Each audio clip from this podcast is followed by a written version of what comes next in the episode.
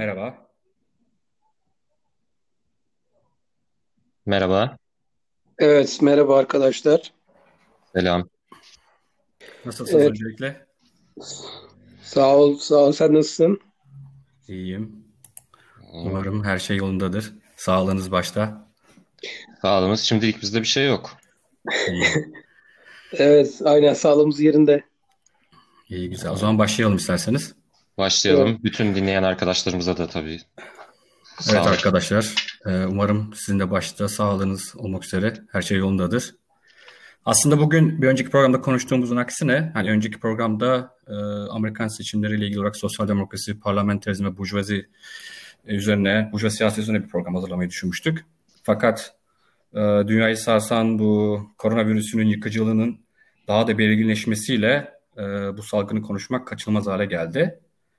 Bu program genel olarak e, koronavirüsü ve e, bunun Etkileri. üzerinden etkileri, kapitalizme olan ilişkisi, bunun üzerine dair bir e, program yapmayı düşündük.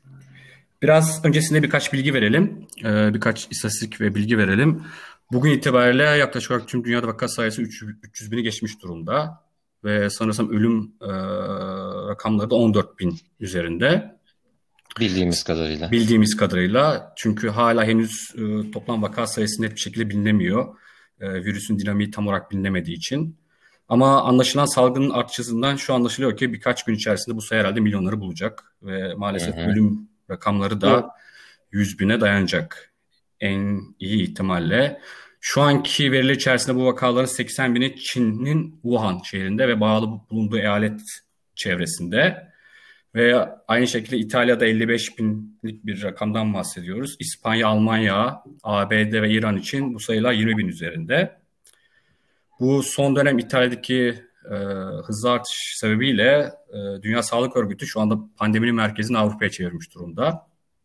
Ve birçok uzmana göre de bu çok daha korkunç bir tablonun henüz başı gibi gözüküyor. Yani e, tahminlere göre dünya nüfusunun %40 ile 60'ının infekte olma olasılığından bahsediliyor. Bu korkunç bir tablo. Hı hı. Yine benzer bir şekilde Türkiye'de bu sayı şu anda bin civarında ama e, birkaç günde gelinen rakamları düşündüğümüzde e, ilerleyen günlerde bu sayıların çok daha korkunç boyutlara ulaşacağı kaçınılmaz gibi duruyor Türkiye için de. Bunu detaylı zaten konuşacağız. Bu programda tabii ki amacımız şey değil. Yani bir tıbbi bilgilendirme yapmak değil. Böyle bir donanımız da yok zaten.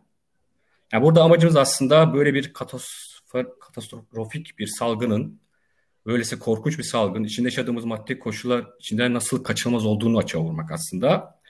Yani daha spesifik olarak neden son 100 yıldır işte domuz gribi olsun, kuş gribi olsun, MERS, SARS gibi bu tarz zoonotik yani hayvandan insana geçen virüsün etkisi altında olduğumuzu tartışacağız. Ve açıkçası sormak istediğim soru şu. Hani kapitalizm bu kadar modern teknolojilere rağmen neden bu kadar çaresizlik içinde kaldı bu son süreçte? Evet. Ve aslında bu bize şey hatırlattı bize e, açıkçası e, hem antik Roma'da köleliğin e, yok oluşu hem de Avrupa'da e, feodalizmin yok oluş, yok oluşunu aslında büyük salgınlarla, vebalarla e, ortaya çıkışına bir paralellik var açıkçası. Evet. Ee, bu bağlamda o zaman şöyle bir outline çıkarttık, konu başlığı çıkarttık. İlk önce Çin'deki durumu ele alacağız. Nasıl Çin'de başladı ve nasıl pandemi haline geldi ve neden Çin'de başladı? Bu soruyu biraz evet. Nasıl yani toplumsal kriz nasıl orada şekillendi? Bunu da tartışacağız. Devletin tepkisi, çeşitli sınıfların tepkileri. aynen. Ee, daha sonra e, İtalya üzerinde biraz konuşabiliriz. E, Türkiye üzerine biraz konuşabiliriz. E, hemen arkasından aslında önemli bir soru var. Hani 21. yüzyılda neden böyle bir çaresizlik olabiliyor? Yani gerçekten bu enteresan mevzu. Ee, bu aslında doğrudan işte kapitalizmin çöküş aşamasının bir okuması olarak e, tartışacağız ve buradan aslında daha sonra tarihsel örneklere değineceğiz.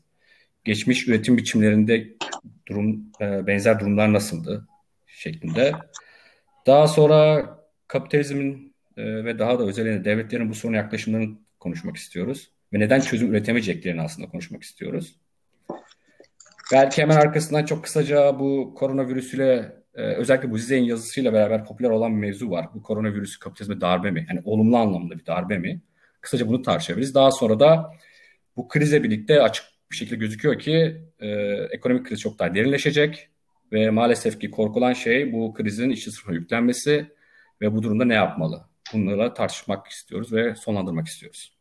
Hı hı. İyi midir konu başlıkları aşağı evet. yukarı? Gayet iyi. Sağ ol Kamran. İyi özetledin. Evet, sağ ol çıkarttığın için. Ee, Nasıl şimdi başlayalım? Çin, Çin'den başlıyoruz şimdi değil mi? Tamam. Çin evet. mevzusunu. O konuda e, temel bir referans kaynağımız e, Çinli. Daha doğrusu e, anladığımız kadarıyla yani Çin kökenli komünistlerin, Marksistlerin bir dergisi var Chuang isimli. Onların dinleyicilerimize de öneriyoruz. Linkini de paylaşırız yayından sonra. Ee, korona, epidemik e, mevzusu çıktıktan sonra yazdıkları bir yazı. Bu dünyaya daha yayılmadan önce yazdılar. Ve burada e, hem bu salgının nasıl geliştiğini hem de devletin nasıl tepki aldığını, neden böyle tepki aldığını bunu tartıştılar ve bu yazı çok ilginçti. Buradan başlayalım isterseniz. Ne dersiniz? Olur. Evet, iyi olur. Ee, hatırlayan var mı arkadaşlar? Kısa bir önemli noktaları özetlemek isteyen var mı yazıda? Ee, ya benim çok hatırlamıyorum şu anda. Bir göz atmıştım. Hı hı. Bir başka varsa aklınıza gelen onun üstünden gidebiliriz. Kamuran sen bir şey demek ister misin? Benim yazıda en çok ilgimi çeken şey şuydu. Hı hı. Yani son bölümüydü. Yani birçok kısmı aslında yazının e, çoktan hani herkesin az çok öğrendiği şeylerden bahsediyor. İşte salgının e, çıkışı üzerine örneğin şey tartışması var. Bunun bir yerel bir hayvan marketinden mi çıktığı yoksa hayvan işte endüstrisinden mi çıktığı tartışmaları var. Hı hı. Buradan yayılmasından falan bahsediyor ama en ilginç yanı şeydi. Yazının sonunda diyor ki devletin tepkisi diyor tamamen şov amaçlı diyor. Yani öyle bir karantina oluşturduk için devleti diyor.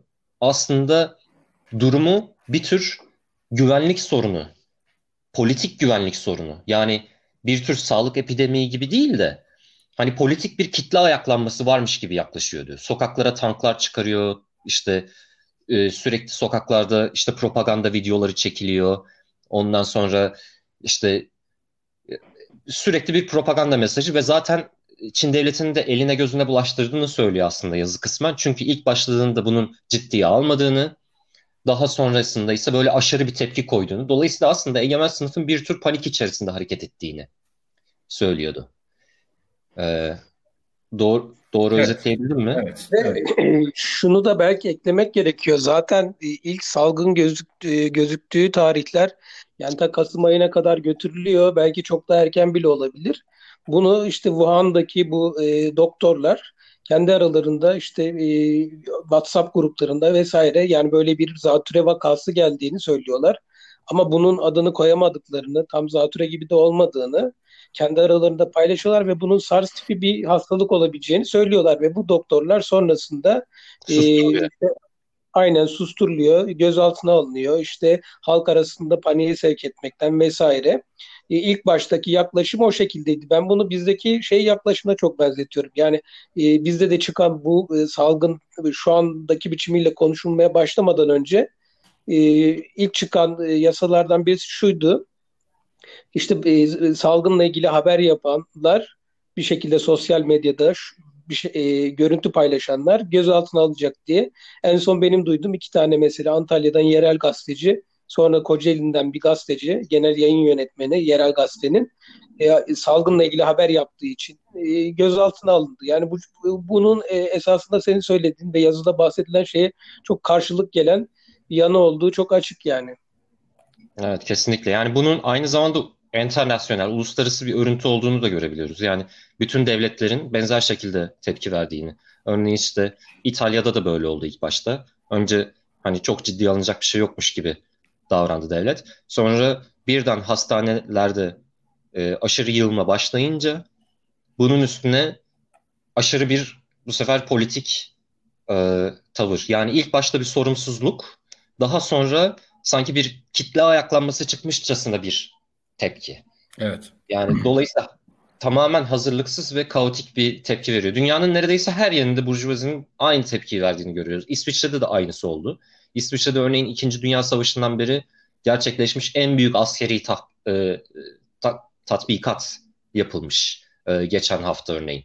Yani askeri tatbikat yapıyor adamlar. Halbuki yani burada başında en çok yayan ülkelerden biri İsviçre, Avusturya örneğin. Ee, bazıları diyelim. Çünkü buralardaki şeylerde, e, resortlarda işte e, tatil yerlerinde, mekanlarında falan çok önceden, aylar öncesinden aslında korona e, tespit edildiği söyleniyor örneğin. Buna dair yazılar çıktı. Ama bu uluslararası turistik mekanlar hani sıkça ziyaret edilmeyi sürdürdü yani. Havaalanları şunlar bunlar. Temas mekanları oldu ve yaydılar yani. Bütün devletlerin dolayısıyla tepkisi aslında birbirinin hemen hemen aynı yani. İlk başta evet. bir hazırlıksızlık, umursamazlık, kayıtsızlık. Daha sonra sağlık sisteminde çökme emareleri başlayınca e, aşırı bir militarist bir tepki. Sanki adeta bir ayaklanma varmış tepkisi. Bu da virüsün aslında doğasından kaynaklanıyor biraz anladığımız kadarıyla. Çünkü e, paradoksal bir şekilde virüs aslında çok az insanı hasta ediyor. Yani bulaştığı e, çok öldürücü örneğin kara veba birazdan tartışacağız. Orta çağdaki kara veba gibi değil örneğin. Yüzde sekseni insanların bunu belirti göstermeden anladığımız kadarıyla ya da çok hafif belirti göstererek atlatıyor. Dolayısıyla hızla yayılabiliyor yani.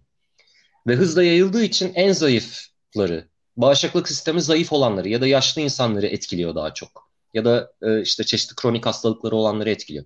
Dolayısıyla bu yüzden de hastanelerde aşırı bir yığılma oluyor. Ve bu aşırı yığ e, bir tür ne diyelim e, bir tür zatürre etkisi yaratıyor anladığımız kadarıyla ve işte şey nedeni hmm, intensive care yatakları gerekiyormuş galiba anladığımız kadarıyla değil mi? Evet. Yoğun bakım. Yoğun bakım evet. gerekiyor evet. Bunlar gerekiyor. gerekiyor. Ventilatorlar gerekiyor. Solunum cihazları gerekiyor vesaire bunlar gerekiyor. Dolayısıyla bunları kaldıramıyor sağlık sistemi. Doktorlar hastalanıyor, hemşireler hastalanıyor, hasta bakıcılar hastalanıyor ve bir ciddi bir kriz sağlık sistemini vurmaya başlıyor ve bu toplumun hani kilit bir noktası.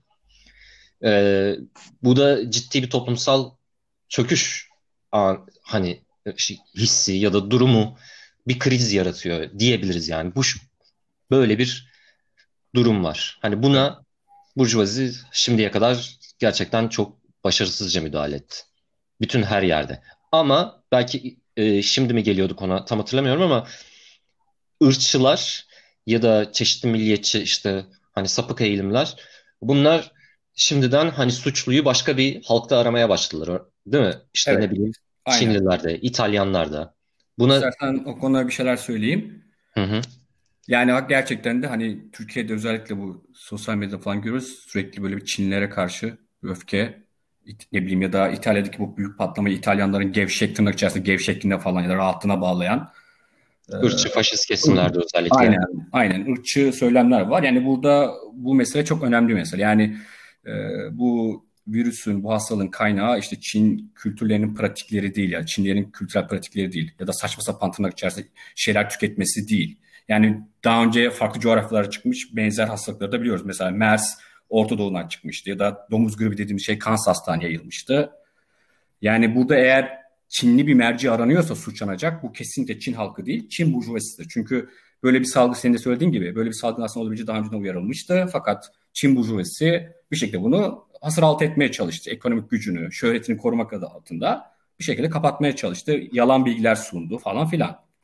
Evet. Yani ve yine bu e, başta söylediğimiz e, bu Çinli yoldaşların yazısına e, atıfta bulunarak e, bu sorun neden Çin'de ortaya çıkıyor? Aslında e, SARS da galiba Çin'de ortaya çıktı. Hı hı. E, ve bu SARS da galiba korona e, benzeri bir e, evet, evet. aynı aileden geliyor. Ailesi. Aynen. Hı hı. Tam ona gelmeden önce bu ırkçılıkla ilgili bir şey söyleyeyim. Yani komik hı hı. bir anekdot olabilir. Bu şey ilk ortaya çıktığında e, frengi diyeceğim sifilis. E, Avrupa'ya giden şey Amerika'yı keşfeden işte İspanyol e, konkistadorlara ilk bulaşıyor. Çünkü yerli halkın sahip olduğu bir hastalık ama onlar nesiller boyu bir şekilde bağışıklık geliştirmişler sifilise. Ve aslında bir tür cilt hastalığı. Yani ilk başta cinsel yola bulaşan, sadece cinsel yola bulaşan bir hastalık da değil. Neyse, daha sonra bu Avrupa'ya geliyor 16. E, 15. yüzyıllarda. Avrupa'ya geldiğinde ilk başta İspanya'ya geliyor, Barcelona'ya. Daha sonra buradan Napoli'ye sıçrıyor, İtalya'ya sıçrıyor. Fransızlar o sırada İtalya'yı işgal etmişler. ve şey diyorlar bunlar. Bu İtalyan hastalığıdır diyorlar örneğin. Hmm. Tamam, da, daha sonra Fransız Fransa üzerinden İngiltere'ye ve Almanya'ya bulaştığı için onlar da şey diyor. Fransız hastalığı bu diyor. Daha sonra işte Portekizliler tarafından Çin'e taşındığı için Çinliler Portekizli hastalığı diyor. Japonlar da Çinli ve Portekizli hastalığı diyor. Orta Doğulular işte Batı Avrupalı hastalığı. hani frengi diyor tamam mı? Hani bütün milletler bunu birbirine atıyor böyle bu şekilde. Yani aslında yabancı düşmanlığı her zaman için en basit çözümü. Hani böyle kompleks sorunlarda değil mi? En zayıfa atma şeklinde. Hani bizden çıkmaz. Mesela burada da Türkiye'nin... Şeyde, öyle bir tartışma vardı lafını böleceğim. İspanyol gribi de bilindiği kadarıyla e, Amerika'dan mı geliyor? Evet, Fransa'dan evet. mı geliyor? Kansas'tan başlıyor yani İspanya'dan çıkan bir grip değil. Aynen öyle. Aynen öyle. Şey et endüstrisinden başlıyor. Zaten bu et endüstrisi de köken olarak Amerikan kaynaklı bir şey. Ve et endüstrisi özellikle zaten şimdi Kamuran bahsedecek sanırım da o yüzden çok hızlı geçeyim o kısmı. Et endüstrisi bu zoontik hastalıkların geçişine çok elverişli. Çünkü bir sürü hayvan dar bir mekanda bir arada tutuluyor. Bunların virüsleri üremek ve gelişmek için çok imkan buluyor. Buradan insanlara atlıyor. Ama savaş zamanı 1918 e, sürekli bir sansür var bütün ülkelerde. Amerika'da savaşa girdiği için onların basınında da sansür var. Tek tarafsız devlet İspanya. Birinci Dünya Savaşı'nda. İspanya'da hastalık hızla yayılınca bu basında görülmeye başlıyor. Basında görüldüğü için şey gibi bir iddia ortaya çıkıyor. İşte bakın İspanyollardan bulaşıyor bu diye Amerikalılar İspanyollardan bulaşıyor diyor. Halbuki alakası yok. Yani gerçekte uzaktan yakından alakası yok. Yani bu da aslında daha sonra tartışacağımız şeye bağlıyor bizi. Yani milliyetçilik hem insanlığın karşılaştığı sorunları anlamada hem de bunlara çözüm olmada gerçek bir engel oluşturuyor. Çünkü yani bu tarz uluslararası dünya çapında krizlere ancak dünya çapında müdahale etmek gerekiyor. Ama milliyetçilik bunların kavranmasını bile imkansız hale getiren bir tür ideolojik söylem, bir tür yıkıcı bir şey haline geliyor yani. Öyle değil mi? Erken Kesinlikle. refleks verilmesini engelliyor. Sözü sana bırakıyorum Kamran. Uzun bir parantez oldu yine özür dilerim. Yo yo çok iyi. Ee, ne diyorduk? Şeyden bu, bahsediyorduk. Bu e, e, çıkış kökeni. Niye Çin mevzusunda? Evet. Şimdi burada evet aslında sen bahsettin. Yani e, buna benzer e, zoonotik e, hastalıkların temel sebebi aslında endüstriyel hayvancılık. Çok açık bir şekilde. Bunu ortaya koymak gerekiyor. Yani söylediğin, söylediğin gibi işte e, endüstriyel bir şekilde hayvancılık yapıyorsunuz. Çok dar alanlarda hayvanları bile getiriyorsunuz. Bu aslında biyolojik olarak da sanırsam e, bu hayvanların doğal bağışıklık sistemini kıran bir şey. Dolayısıyla virüslerin yayılımını arttıran bir faktör.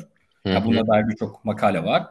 Ve daha da kötüsü aslında hani hani kapitalizmin böyle gelişmesiyle birlikte kırsal kesimdeki hayvancılığın tamamen şehirlere taşınması ve bu sektörlerde çalışan işçilerin sağlıksız koşullara maruz bırakılması. Bunlar otomatik olarak aslında hayvandan insana geçiş leri, virüslerin hayvandan insana geçişleri hızlandıran süreçler. Mesela bunların en büyük örneği aslında Kansas'ta bu bahsettiğimiz İspanyol gribi meselesi. Bu da aslında bir çiftlikte başlıyor. Domuz gribi dediğimiz şey. Domuz gribi.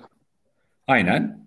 Ve aslında tarihsel olarak da bu, bu şekilde başlıyor. Bu 18. yüzyılda muhtemelen sen değineceksin ama bu bir tane de ardı ardına üç tane pandemik ortaya çıkıyor. Bunların hepsi de aslında kıta Avrupa'sından getirilen sığırların ilk defa bugünkü anlamıyla endüstriyel bir şekilde e, çiftliklere hapsedilmesiyle hmm. başlıyor. Ama burada şöyle bir fark var. Bu koronavirüsü biraz daha farklı. Çünkü şu anda iddia şu ki bu biraz daha yani henüz bilmiyoruz, bilemiyoruz da ama bu biraz da yaban hayattan gelen bir şey. Dolayısıyla biraz da endüstriyel hayvancılıktan biraz daha farklı bir sebebi var. Ama bu da yine kapitalizmden bağımsız bir şey değil. Yani bu durum aslında e, doğrudan özellikle SARS'ı da hesaba katarsak neden Çin'de ortaya çıkıyor. Yani son 20 yıla bakarsak Çin artık dünyanın en büyük ikinci gücü halinde. Bu demek oluyor ki aslında bu kadar büyük bir güç haline gelebilmesi için aşırı bir e, sömürü gerçekleştiriyor. Bu hem sadece insan emeğinin değil aynı zamanda doğanın da aşırı sömürü haline gelmesi demek. Bu spesifik olarak şöyle söyleyebiliriz. Artık bu vahşi hayvanların özellikle hem bir metalaşma, metalaşma süreciyle alakalı bir şey doğrudan. Bu doğrudan tüketim e, haline gelmesi hem kozmetik hem de ilaç sanayinde bu vahşi hayvanların kullanılmaya başlanması otomatik olarak insanlığı e, bu vahşi hayatla çok daha ortak hale getiriyor ve bu tarz e, virüs alışverişlerini hızlandıran bir faktör. Evet, mesela özellikle... birçok birçok uzman mesela şu uyarı yapıyor şu anda. Bu keza Amazon ormanları şu anda mesela yok ediliyor. Sadece bu palm oil dedikleri şey için. Yani çok ciddi alanlar yok ediliyor ve bu da aslında benzer bir sıkıntıya sebep olacağı iddiaları var. Yani tek tip bir ekosistem kuruyorsunuz ve orada tek tip bir canlılık hali geliyor ve benzer virüslerin ya da daha tehlikeli virüslerin aslında insana sıçrama olasılığından bahsediyor insanlar. Evet. Yani sıkıntı şöyle bir şey. Bu izole kalabilecek doğada, normal koşullarda patojenlerin, insana bulaşabilecek çeşitli parazitlerin, virüsler olabilir bu, işte bakteriler olabilir ya da başka türlü çok hücreli parazitler olabilir. Bunların insana bulaşma ihtimalini kapitalist ekonomi arttırıyor. Aynen. Çünkü dediğin gibi yani burada yerine telafi etmeden hani doğalın doğanın işte bir şekilde kendisini yeniden üretmesine imkan vermeden burayı yok ediyor. Dolayısıyla bu patojenleri sisteme saçıyor ve tamamen kontrolsüz. Dolayısıyla artı değer üretimi için yapılan bu yağma ve insan sağlığı için son derece zararlı. Yani bunu net bir şekilde burada görüyoruz yani. Kesinlikle. Buradan belki şunu tartışmak gerekiyor. Tamam Çin'de ortaya çıktı bahsettiğimiz sebeplerden dolayı. Peki nasıl pandemi haline geldi? Yani evet. Bu da yine aslında hani kapitalizm doğrudan sonucu. Yani biliyoruz ki bütün ıı, artık ağır sanayi ya da hani Çin bir şekilde bu işin merkezi ve dünyaya birçok açıdan ithalat, ihracat gerçekleşiyor ve ıı, yani doğrudan bu virüsün bir şekilde hani ticaret yoluyla bir şekilde kıta Avrupa'ya geliş, gelmesi kaçınılmaz olmuş durumda. Ee, özellikle İtalya'nın evet. patlaması da bu şekilde gerçekleşiyor. İşte, turizmden kaynaklı falan filan. Ama yine evet. burada yine ırkçı söylemler var. Yine işte birçok yerde konuşuyor insanlar işte İtalyanlar rahat insanlar işte Akdeniz ırkı sürekli birbirine dokunuyorlar falan filan. Yani mesele tam olarak bu değil yani. Yani şu an İtalya'da bir karantina vakası var, karantina durumu var. İşte dışarı çıkmak yasak. İşte dışarı çıkanlar 234 euroluk gibi para cezalarından bahsediyorlar.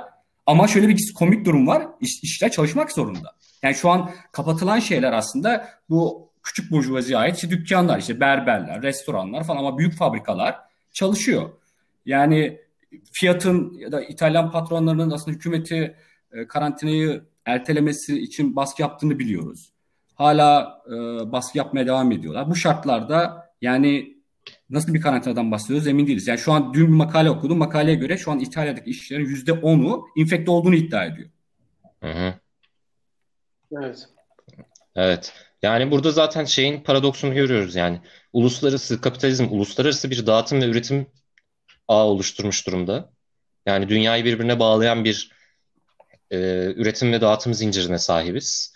Yani hepimiz dünyanın çeşitli yerlerinden gelen çeşitli metaller kullanıyoruz artık. Kimse hani köyde etrafında e, ne bulduysa onu giymiyor yani değil mi? Hani evet. ya da onu yemiyor yani. Tamamen dünya pazarına bağlıyız. Dolayısıyla dünyadaki bütün işçiler birbirlerinin ürettiği şeyleri tüketiyor.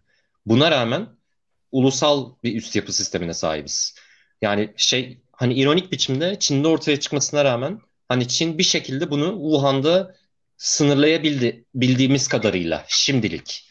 Ama bu bütün dünyaya yayıldı ve bütün dünyada daha kontrolsüz gidiyor işte. Niye? Çünkü bu uluslararası şekilde gelişmiş bir üretim altyapısına uluslara bölünmüş bir politik üst yapı hizmet edemiyor artık. Çünkü milliyetçi rekabet, çeşitli uluslararasıdaki milliyetçi rekabet yüzünden ya da işte ırkçılık bilmem ne yüzünden bu tarz virüsler ciddiye alınamıyor ya da eşgüdümlü bir tepki verilemiyor bir şekilde. Kapitalizm bunu engelliyor yani. Bu da kapitalizmin aslında şimdi bahsedeceğimiz birazdan hani yapısal krizini, sistemik krizini, çöküş evresinde olmasını ol, olmasının bir ürünü diye düşünüyoruz. Evet kesinlikle. Bu ve orada şöyle bir şey de var yani bunu aşabilecek e, uluslararası örgütler de var işte Dünya Bankası ya da vesaire onun altında işte Dünya Sağlık Örgütü ama bunlar da her defasında bu gibi krizlerde e, başarısız oldukları söyleniyor. Kaldı ki bu e, Ebola olsun işte SARS olsun hiçbirisinde aşı üretilemedi. Yani bir uluslararası çalışma vesaire de yok. Her ulus da kendi ayrı ayrı çalışıp mesela aşı üretmeye çalışıyor. Ama diğer yandan işte Dünya Sağlık Örgütü vesaire de herhangi bir şekilde e, e, karar alıcı durumda çok fazla değil. Zorlayamıyor ve onun da diğer ülkelerinde daha güçlü ülkelerinde biraz e, aleti olmuş durumda neredeyse. Bu pandemiyi de çok geç ilan ettikleri konusunda da bir sürü eleştiri var. Ya kesinlikle. Zaten Dünya Sağlık Örgütü hani evet hani uluslararası sözde bir örgüt var. Yani bu, bu işlerle uğraşan her yani bir yürütme gücü falan yok. Hani hükümetlere bir yaptırım yapma gücü yok. Ama sözde var. Ama onun da sicili zaten çok şey. Yani e, sıkıntılarla dolu senin de dediğin gibi. Örneğin İkinci Dünya Savaşı'ndan sonra sıtma salgınıyla mücadele etmek için, sıtmayı yok etmek için şey kullanıyorlar. E, sivrisinekleri özellikle tropik bölgelerde kurutmak için DDT diye bir kimyasal zehir kullanmaya karar veriyorlar. İşte bunu yeri göğü bununla şey yapıyorlar, ilaçlıyorlar. Bütün e, gelişmekte olan ülkelerde. Böylece dünyadaki sözde sıtma salgınını bitirecekler. Ama bunun sonucunda olan şu, sivrisinekler bir noktadan sonra buna bağışıklık kazanıyor. Sıtma geri dönmeye başlıyor ve daha kötüsü bu insan sağlığına zararlı DDT bütün ekosisteme yayılıyor mesela. Anlatabiliyor muyum? Yani hani kapitalist mantık dışarısında düşünemediği için bu bu tip uluslararası örgütler de etkin ve e, hani rasyonel uzun vadede temel hareket edemiyorlar yani bir noktada. Diyebiliriz yani belki. Evet. O zaman bu tarihsel örneklere geçmeden önce bu Türkiye'ye dair bir şeyler söylemek ister misiniz? Yakında takip ettiniz mi? Türkiye'deki, Türkiye'deki durum Evet, Türkiye'deki durum. durum en kaotik durum. Yani sanki dünyada dünyada iki tepki var gibi görüyoruz sanki. Bir tanesi işte evet. hatta bir tepki var yani. O da ilk başta bahsettiğimiz hani ilk başta umursamamak, sonra bastırmaya çalışmak aşırı ağır yöntemlerle. Yani bunların sonucu da aslında şöyle bir şey. Yani yapılabilecek epidemiyologlar ya da istatistikçiler şimdiye kadar şunları söyledi yani. Görebildiğimiz kadarıyla birçok yazıya baktık. Tabii bu konuda çok iddialı olamayız ama yani anlayabildiğimiz kadarıyla iddia şu. Eğer erken bir şekilde hızlı müdahale edilir ve toplum hayatı hani bu virüsün yayılımını engelleyecek şekilde kısıtlanırsa o zaman e, hastaneler üzerindeki yük azaltılacaktır ve dolayısıyla e, şey olabilir yani tedavi imkanı daha çok insan tedavi görebilir. Çünkü sınırlı sayıda bu özel yataklardan ve işte ventilatör sistemlerinden bilmem ne var. Şimdi bunu bunu çoğu ülke kaçırıyor bu fırsatı. İkinci bir olasılık şey daha geç tepki vermek. Anlatabiliyor muyum? Bu bending the curve dedikleri mesela. Şimdi evet, daha geç tepki ver- Evet. Değil mi? Evet. Ee, bir de hiçbir şey yapmayalım diyenler var. Şimdi İngiltere başta bunu demişti. Adeta işte Malthus'un ülkesi yani sonuçta. Kapitalizmin ve serbest piyasa mantığının çıkış ülkesi. Burjuvazinin uzun süre kamusal sağlık hizmetlerinin yapılmasına direndiği bir ülke. Daha sonra kendileri de yapıyorlar gerçi. Onu da söyleyeyim hani e, İngiliz burjuvazisi de hani kanalizasyon sistemi şunu bunu geliştiriyor da ülkede. Ama uzun süre direndiği bir ülke ve Malthusyan bir tepki verdi. Yani dedi ki fazla nüfus ölsün bırakalım. Öyle değil mi yani? Bu herd immunity diye bir şey gelişir vakitle. Yani zamanla insanlar buna e, sürü şey, bağışıklığı sürü bağışıklığı geliştirecektir. Bırakın zayıflar ölsün. Yani bu şey demek. Hiç müdahale etmemek demek. Salgının hızla yayılması demek.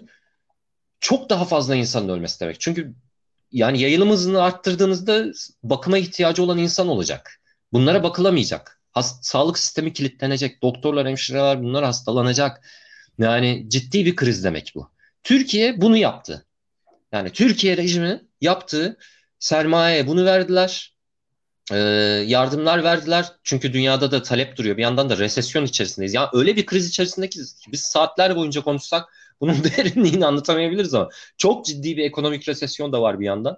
Sermaye bir paket tırnak içerisinde açıklandı. Bir sürü yardımlar falan filan yapıldı. İşçi sınıfına ise sen çalışmaya devam edeceksin dedi. Ama bu burjuvazinin kendi mantığı içerisinde de çok irrasyonel bir şey. Yani sen salgını sürdürmeye, yaymaya devam edersen bu şekilde sırf işçi sınıfı zarar görmeyecek. Senin sistemin de zarar görecek. Yani bu bu çelişkiyi aşamıyor gibi gözüküyor burjuvazi. Acaba anlatabildim mi bilmiyorum. Siz Evet. ne düşünüyorsunuz yani? Can, evet. söyleyeceğin yani, şeyler var mı? Ya başından beri e, yani benim hep aklım şeye gidiyor. Yani ilk çıkan karar mesela çok ilginç bir şekilde salgınla ilgili haber ya görüntü paylaşılmaması. Yani gazeteci diyor ki Antalya Devlet Hastanesi'nde işte e, korona vakasından iki kişi e, karantinaya alındı. Bu haberi yaptığı için gözaltına alıyor. Yani Mikail'in de dediği gibi e, önce bir e, kapatma, e, bir şekilde haberleri görünür kılmama, gizli bir şekilde e, kapalı kapılar ardında bir siyaset yürüterek tabi umursamazlık da var bunun içinden.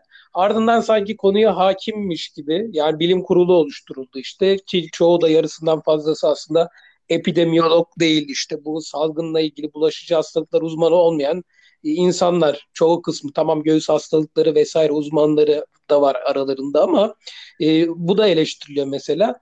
E, en başından beri duruma çok hakimmiş gibi bir imaj çiziliyor. İşte Türkiye kendisi aşısını üretiyor vesaire gibi bir söylem de var ama bakıyoruz mesela Güney Kore bu işi biraz daha iyi götürdüğü, kotardığı söylenilen Güney Kore çok fazla test yaptığı, günde on binlerce test yaptığı söyleniyor. Türkiye'nin şu anda yaptığı test sayısı yani bir 20 gündür herhalde gündemimizde bu.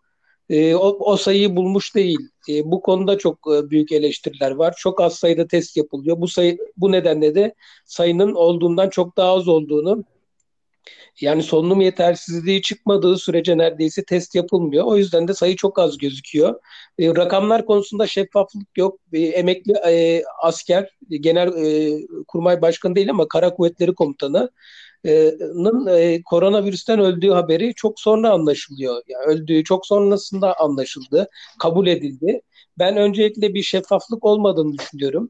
E, görüntüde çok fazla şey yapıldığı gözükse de şeffaflık yok ve örtük bir şekilde bu e, sürü e, bağışıklığı uygulandığı söylenebilir. Çünkü niye? İşte işçiler, çalışanlar, e, yoksullar pek çok e, kesim hala işe gitmek zorunda. Bununla ilgili almış bir önlem yok açıklanmış bir paket de yok. Yani İngiltere vesaire bir paket bile açıkladı yani bu sistemin öncüsü olan ülke.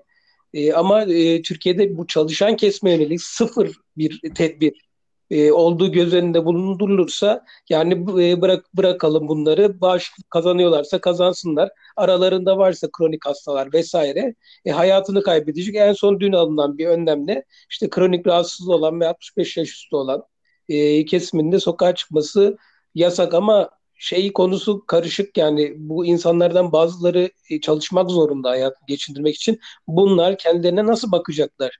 Bununla ilgili hiçbir şey yok. Evet. Yani tamamıyla sefalete terk edilmiş durumda bu insan. Ya da birkaç ailenin birlikte yaşaması durumları oluyor. Yani hani sonuçta değil mi? Hani öyle bir durum da var.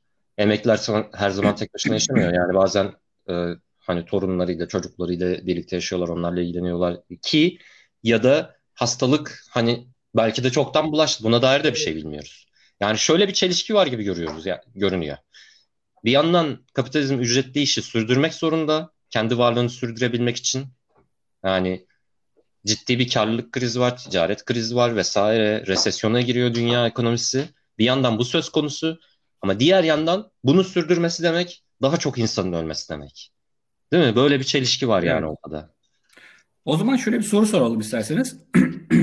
yani 21. yüzyılda yaşıyoruz. Nasıl böyle bir çaresizlik mümkün olabilir yani? Gerçekten enteresan mevzu. Yani şunu, şu şuradan vurmak istiyorum. Ee, Mikail muhtemelen şimdi tarihsel örneklere geçecektir ama yani bu salgın, yani insanoğlu tarihinde birçok salgın yaşadık biz. Yani bu yeni bir salgın değil. Daha önce de salgınlar vardı ama bu, bu salgın biraz daha farklı. Yani bu tıpkı şey gibi insanoğlu daha önce de açlık, açlık vardı, sefalet vardı, doğaya hakimiyet e, her zaman güçlü değildi. Ama bu kez durum biraz daha farklı. Yani şu an aslında e, yeterli bir e, tıbbi işte doğa bilimleri açısından yeterli teknolojiye sahibiz. Yani mesela e, hastalık e, fark edildikten iki hafta içerisinde lab ortamlarında mesela bu virüsün DNA sekanslaması yapılmış. Bu demek oluyor ki aslında aşı ve ilaçlar için aslında belli bir önlem e, yani bunlar geliştirebilirdi. Fakat şu an görüyoruz ki hani e, bir kolektif bir e, çalışma yerine şu anda bütün lablar arasında bir ticari savaşa dönmüş durumda mesela. Kim ışığı ilk önce üretecek, kim ilacı ilk, ilk önce bulacak meselesi. Yani dolayısıyla aslında bu bu kriz biraz daha farklı. Hı hı.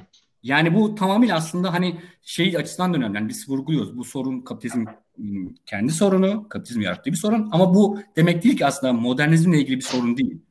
Bu Hı-hı. aslında doğrudan kapitalizmin çöküşüne dair bir e, emare. Evet. Değil mi?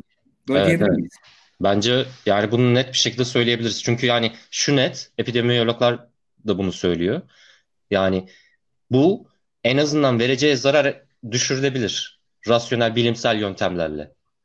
Yani bilim ve teknoloji bunu imkanlarını bize veriyor yani. Öyle değil mi? Bunu engelleyen kapitalist ilişkiler. Aynen. Çöküş kavramını belki biraz tanımlamaya başlayalım mı? Evet bence de. Tarihsel örneklerle bence bu noktaya doğru ilerleyelim. Tamam süper kapitalizm çöküş derken biz Marksistler ne diyoruz? Yani biraz onu açıklamamız gerekiyor. Bunu dair ben kısa bir alıntı okumak istiyorum. Yani bir, bir paragraf, bir iki paragraf gibi bir şey. Ee, yapalım mı bunu? Okuyalım mı? Tabii tabii. tabii. Ee, süper. Bu ekonomi politiğin eleştirisine katkının girişinden Marx'ın yazdığı e, kapitalin çalışmasına kapitale e, giriş olarak e, yazdığı bir e, kitap yani kapitali çalışmaya başladığında burada aslında bütün analizinin çözümlemesinin temelini bence bu paragraf, bu iki paragraf içerisine sığdırdığını düşünüyorum. Şimdi başlıyorum. Bu üretim ilişkilerinin tümü, pardon yanlış yerden başladım özür dilerim. Ee, şuradan başlayacaktım affedersiniz. Ben e, neredeyiz? Pardon pardon pardon tamam. Varlıkların toplumsal üretiminde insanlar aralarında zorunlu, kendi iradelerine bağlı olmayan belirli ilişkiler kurarlar. Bu üretim ilişkileri onların maddi üretici güçlerinin belirli bir gelişme derecesine tekabül eder. Bu üretim ilişkilerinin tümü toplumun iktisadi yapısını belirli toplumsal bilinç şekillerine tekabül eden bir hukuki ve siyasi üst yapının üzerinde yükseldiği somut temeli oluşturur. Maddi hayatın üretim tarzı genel olarak toplumsal, siyasal ve entelektüel hayat sürecini koşullandırır. Yani burada klasik altyapı üst yapı ilişkisinden bahsediyor. İnsanların varlığını belirleyen şey bilinçleri değildir. Tam tersine onların bilincini belirleyen toplumsal varlıklarıdır. Gelişmelerinin belli bir aşamasında toplumun maddi üretici güçleri o zamana kadar içinde hareket ettikleri mevcut üretim ilişkilerine ya da bunların hukuki ifadesinden başka bir şey olmayan mülkiyet ilişkilerine ters düşerler. Üretici güçlerin gelişmesinin biçimleri olan bu ilişkiler onların engelleri haline gelirler. O zaman bir toplumsal devrim çağı başlar. Aynı zamanda bir toplumsal kriz ve alt oluş çağı. İktisadi temeldeki değişme kocaman üst yapıyı büyük ya da az bir hızla alt üst eder. Bu gibi alt üst oluşların incelenmesinde daima iktisadi üretim koşullarının maddi alt üst oluşu ile ki bu bilimsel bakımdan kesin olarak saptanabilir. Hukuki, siyasal, dinsel, artistik ya da felsefi biçimleri. Kısaca insanların bu çatışmanın bilincine vardıkları ve onu sonuca kadar götürdükleri ideolojik şekilleri ayırt etmek gerekir.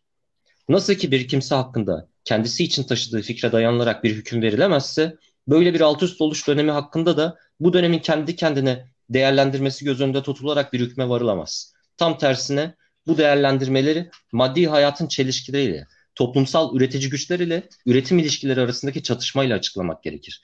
İçerebildiği bütün üretici güçler gelişmeden önce bir toplumsal oluşum asla yok olmaz. Yeni ve daha yüksek üretim ilişkileri, bu ilişkilerin maddi varlık koşulları eski toplumun bağrından çiçek açmadan asla gelip yerlerini almazlar diyor. Daha da devamı var. Bunu e, bütün arkadaşlara öneriyoruz. Yani bunu okumalarını bu yani güncel durumu anlamakta faydalı olacaktır. Yani kısaca toparlamak gerekirse burada Marx'ın söylediği e, nereye vardığını yani şunu ayırt etmemiz gerekiyor burada bence. Kapitalizmin krizi, çöküş dönemi bir tür periyodik iktisadi kriz anlamına gelmiyor. Yani işte 2007 krizi kapitalizm çöküşe girdi ya da 1929 tamam şimdi kapitalizm çöküyor. Böyle bir şey değil yani. Kapitalizmin krizlerin çözümlenmesi tekil finansal ya da ticaret krizleri anlamına gelmiyor. Bir dönemsel alt üst oluş anlamına geliyor. Marksistler açısından bu dönemsel alt üst oluş 1914'te başlıyor ve çok yönlü bir alt üst oluş bu. Tek ifadesi ekonomi değil, aynı zamanda işte mesela salgınların, yeni tip salgınların gelişmesi bunun bir ifadesi. Bir diğer ifadesi uluslararasındaki savaşın yıkıcılığının ve genelleşme ölçeğinin artması. Bir başka ifadesi işte toplumsal izolasyon örneğin, yalıtılma. Bu tip çok çeşitli ifadelerden bahsediyoruz yani burada. Bu da e, tarihsel olarak incelediğimizde üretim biçimlerinin hemen hemen hepsinin kendisine has adeta salgınlar ve hastalıklar geliştirdiğini de görebiliyoruz. Yani böyle bir e, durumdan da bahsedebiliyoruz mesela. Bunu buna geçelim mi biraz? Bence de geçelim. İstersen biraz mesela e, feodalizmdeki o kara veba ilişkisi belki biraz açıklayabilirsin bize. Ee, şey çok yani buna geçelim evet. Mesela şey çok ilginç. Örneğin Antik Roma'da Hı, ya da e, Antik Roma'dan başlarsak mesela feodalizm de çok ilginç bir örnek. Ondan da bahsederiz şimdi de. Bu işte Roma sistemi temel olarak aslında Akdeniz Havzası'ndaki liman kentlerine ve büyük şehirlere dayanıyor. Bunlar da işte su kanalları, işte kamusal hamamlar, tuvaletler vesaire üzerine inşa edilmiş bir şekilde. Bu bu sistem yoğun bir bakım gerektiriyor ama. Çünkü bakılmadığı zaman, bakımsız kaldığı zaman e, sivrisineklerin yayılmasına imkan veren bir e, sistemden bahsediyoruz. Ve bu da bir sıtma salgınına yol açıyor. Özellikle işte e, Justinian döneminde anladığım kadarıyla 3. yüzyıl 251 pardon Antonin döneminde başlıyor bu. Mesela Roma'da Antonin döneminde 165-180 arasında bir salgın gerçekleşiyor. Yine 251-66 arasında e, 11 kadar salgından bahsediliyor. Bunların temel sebebi Roma İmparatorluğu'nun fazla yayılmış, fazla genişlemiş olması, erkeklerin yani bu e, su kanallarının vesaire bakılmasında ya da e, bataklıkların örneğin başka bir sinek, sivrisinek kaynağı da bataklıklar tabii. Bunların kurutulmasında çalışacak er, erkek eşitlerin savaşlarda harcanmasına yol açıyor romanın fazla genişlemesi. Çünkü sınırlarda savaşacak çok fazla bu sefer hani şey var. Kabileler, çeşitli top, başka toplumlar var vesaire. Ya da bu ordular oradan oraya hareket ederken sürekli çeşitli salgın hastalıkları kapıyorlar kendileri. Örneğin işte bir salgın Mezopotamya'da gelişiyor ilk başta. Başka bir salgın başka bir yerde. Bu noktada sıtmada erkeklerde hani bu dönem ya da burada yayılan hastalıkların işte şeye yol açtığı, kısırlığa yol açtığı da düşünülüyor. Bu yüzden örneğin kuzeydeki Germen kabilelerini Romalılar askere almaya başlıyorlar artık. Yani diyorlar ki bu kabilelere siz gelin bizim için savaşın. Hani bizde yeterli nüfus kalmadı. Biz de size çeşitli ayrıcalıklar verelim. Anlatabiliyor muyum? Yani bir yandan nüfus azalırken bir yandan da bu tip bir eğilime geçiliyor. Ondan sonra e, halkı belli bir yerde tutmak için e, onları insanlara yaşama zorunluluğu veriliyor. Yani bir şekilde aslında Roma feodalizmin temellerini atmaya başlıyor. Yani serflik, serf, yurttaşlıktan serfliğe doğru giden bir sisteme yol açıyor. Veya çeşitli kabileleri, Germen kabileleri içine alarak doğrudan hani feodalizmi kendi içine entegre etmeye başlıyor ve yavaş bir çöküş evresine giriyor.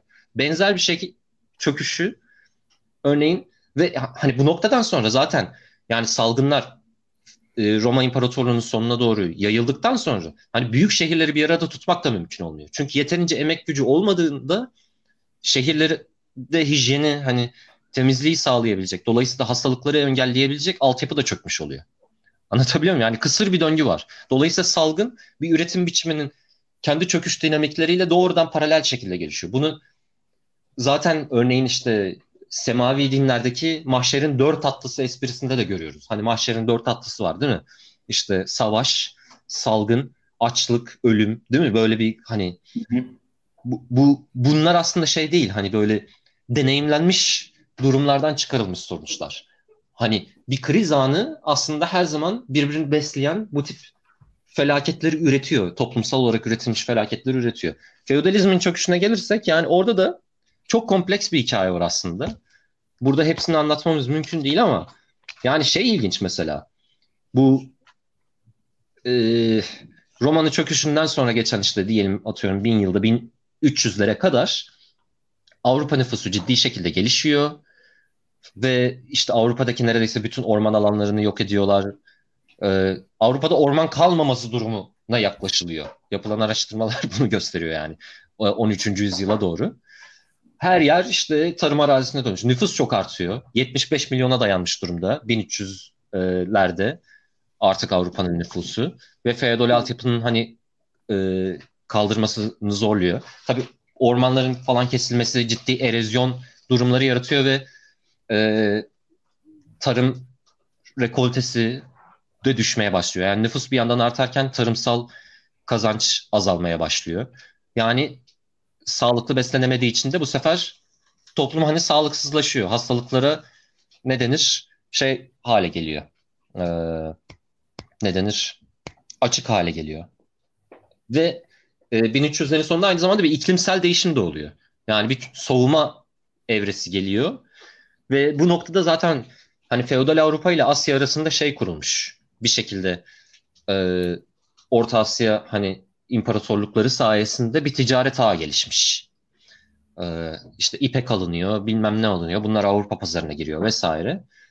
Ama iklim değiştiği için bu Orta Asya'daki tahmin edildiği kadarıyla ya da Çin'deki işte şeyler, kemirgen hayvanlar falan bunlar bir hareketlenmeye, kaçmaya başlıyorlar. Yani bir gö- göçe başlıyorlar. Hani eskisi gibi hayatlarını sürdürememeye başlıyorlar. Bu, bu süreç sonucunda bunlar üzerindeki izole, normalde izole kalan patojenler, yani bakteriler vesaire bu kabilelere buluşuyor. Ticaret ağları üzerinden Avrupa'ya geliyor. Avrupa'ya gelince de dehşet bir kıyım. 1348 ile 1350 arasında sanırım yanılmıyorsam bir tarihlerini kontrol edeyim. Evet 1348 ile 1351 arasındaki 3 yıl içerisinde sadece nüfusun 25 milyonunun yok olduğunu görüyoruz. Üçte bir yani en aşağı bu da muhafazakar bir tahmin. Daha sonrasında e, periyodik olarak 2 ve 20 yıllık arasındaki döngülerle 1720'ye kadar devam ediyor ve her bir döngüde ortalama Avrupa nüfusunun onda biri ölüyor. Bu kara vebada. Anlatabiliyor muyum? Yani dehşet bir yıkımdan bahsediyoruz. Bunun çeşitli, üç çeşit bak, iki çeşit en azından bakteri olduğu tahmin ediliyor vesaire ama yani çok acılı bir ölümden bahsediyoruz. Yani kara veba bir şekilde bulaştığında bu bakteri virüs değil. Hani şimdiki gibi bir salgın değil. O yüzden de bir anlamda daha ölümcül aslında belki. İşte koltuk altlarında, lenf bezlerinde vesaire işte kabarmalar oluyor.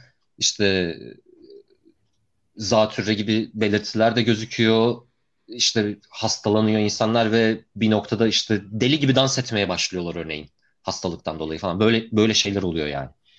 Kapitalizme nasıl geçtiğini, kapitalizme geçişin yolunu nasıl açtığını peki hani bu bu veba nasıl açıyor? Birincisi şöyle ilginç bir şey var. Ee, nüfus azalınca boşalan arazilerde çalıştıracak insan bulamıyor e, toprak sahipleri ve koyun mesela bir kısmı yetiştirmeye başlıyor. Örneğin İngiltere'de. Tamam mı? Bu hani daha sonra çitlemeyle gördüğümüz e, kapitalist tarıma geçişin başlangıcı oluyor. Çünkü yün ticaretine başlanıyor artık. Ondan sonra çalıştıracak insan bulamadıkları için e, mülkiyet sahipleri ücret sistemine geçilmeye başlandığını görüyoruz. Anlatabiliyor muyum? Yani eskiden insan kiralama. İnsan kiralama sistemine geçiliyor. Yani kapitalistler doğrudan para vererek insanları, toprak beyleri de böyle insanları çalıştırmaya başlıyor. Yani ücretli işin yavaş yavaş geliştiğini görüyoruz. Saat sistemi de böyle gelişiyor.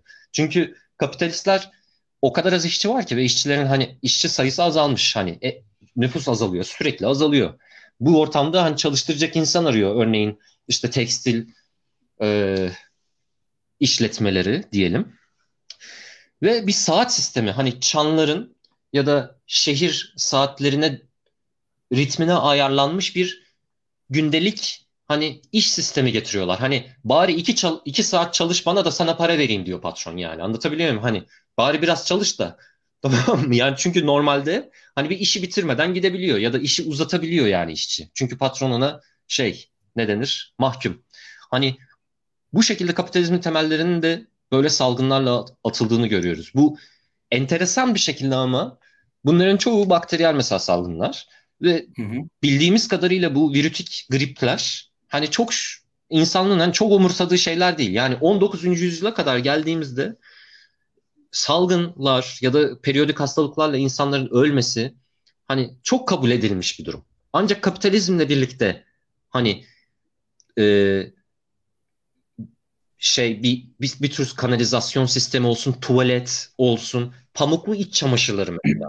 Zür, işte cinsel yolla bulaşan hastalıkların engellenmesinde ya da mantarların vesaire bu çok önemli bir etkisi var. Çünkü daha önce işte yünlü giysi kullanıyor herkes ve yünlü giysi hani kaynar suda yıkatamadığın için üzerindeki işte atıyorum parazitler, mikroplar ölmeyebiliyor.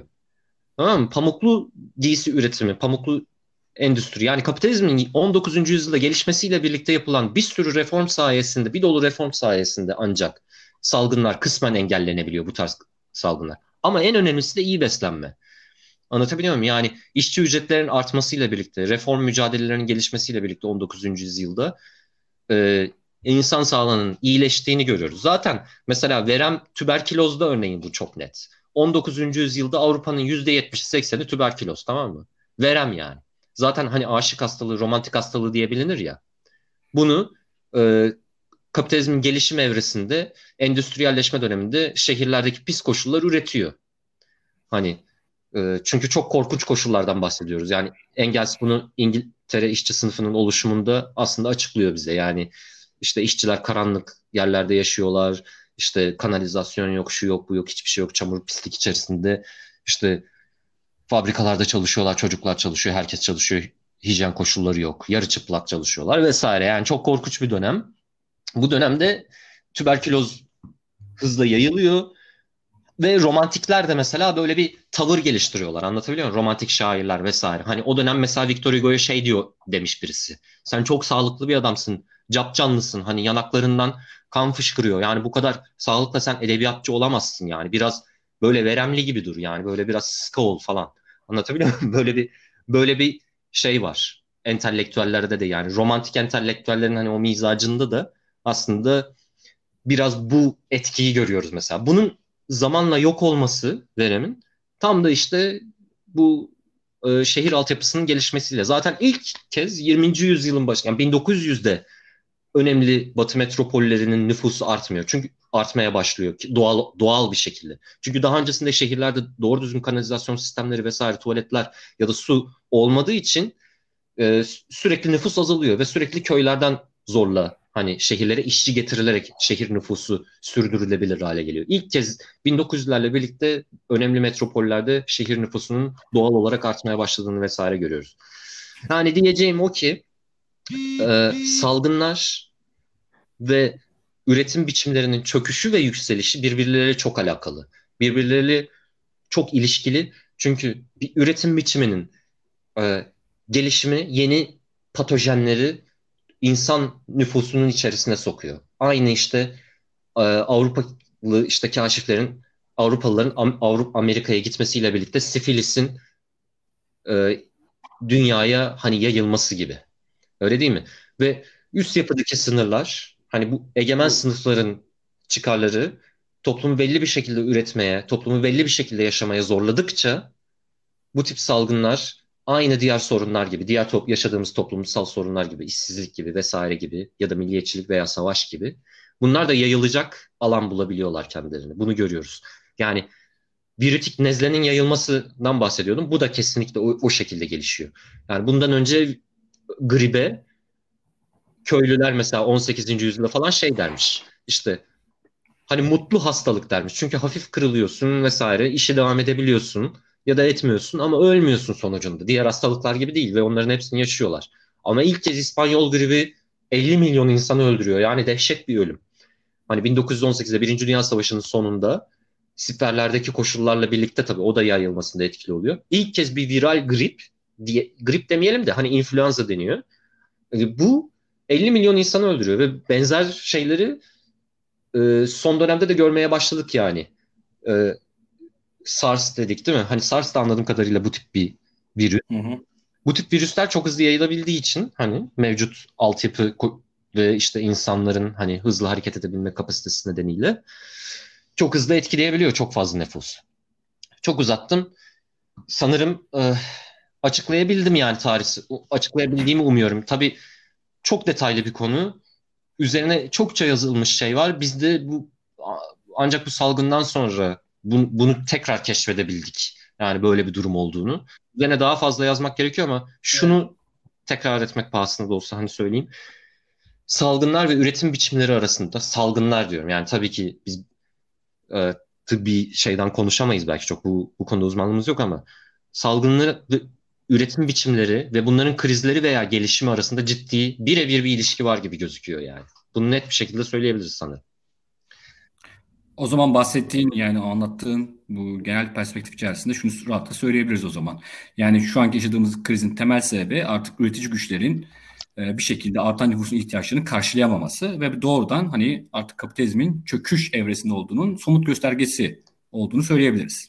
Değil kesinlikle, mi? Kesinlikle. Yani Marksistler nasıl Birinci Dünya Savaşı kapitalizmin çöküşünün başlangıcı diyorsa Lenin Lüksemburg ve nasıl o dönem İspanyol gribiyle başladıysa 1918 bugün de benzer bir durum yaşıyoruz diye düşünüyorum. Yani en azından bunun semptomu.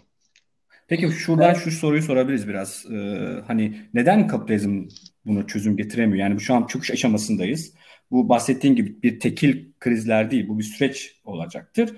Peki bu süreç içerisinde mesela kapitalizm ne yapabilir? Yani nasıl neden çözemiyor bu meseleyi? Can sen bir şeyler söylemek ister misin bu konu hakkında? Yani genel olarak e, belli başlı şeyler söylenebilir tabii ki.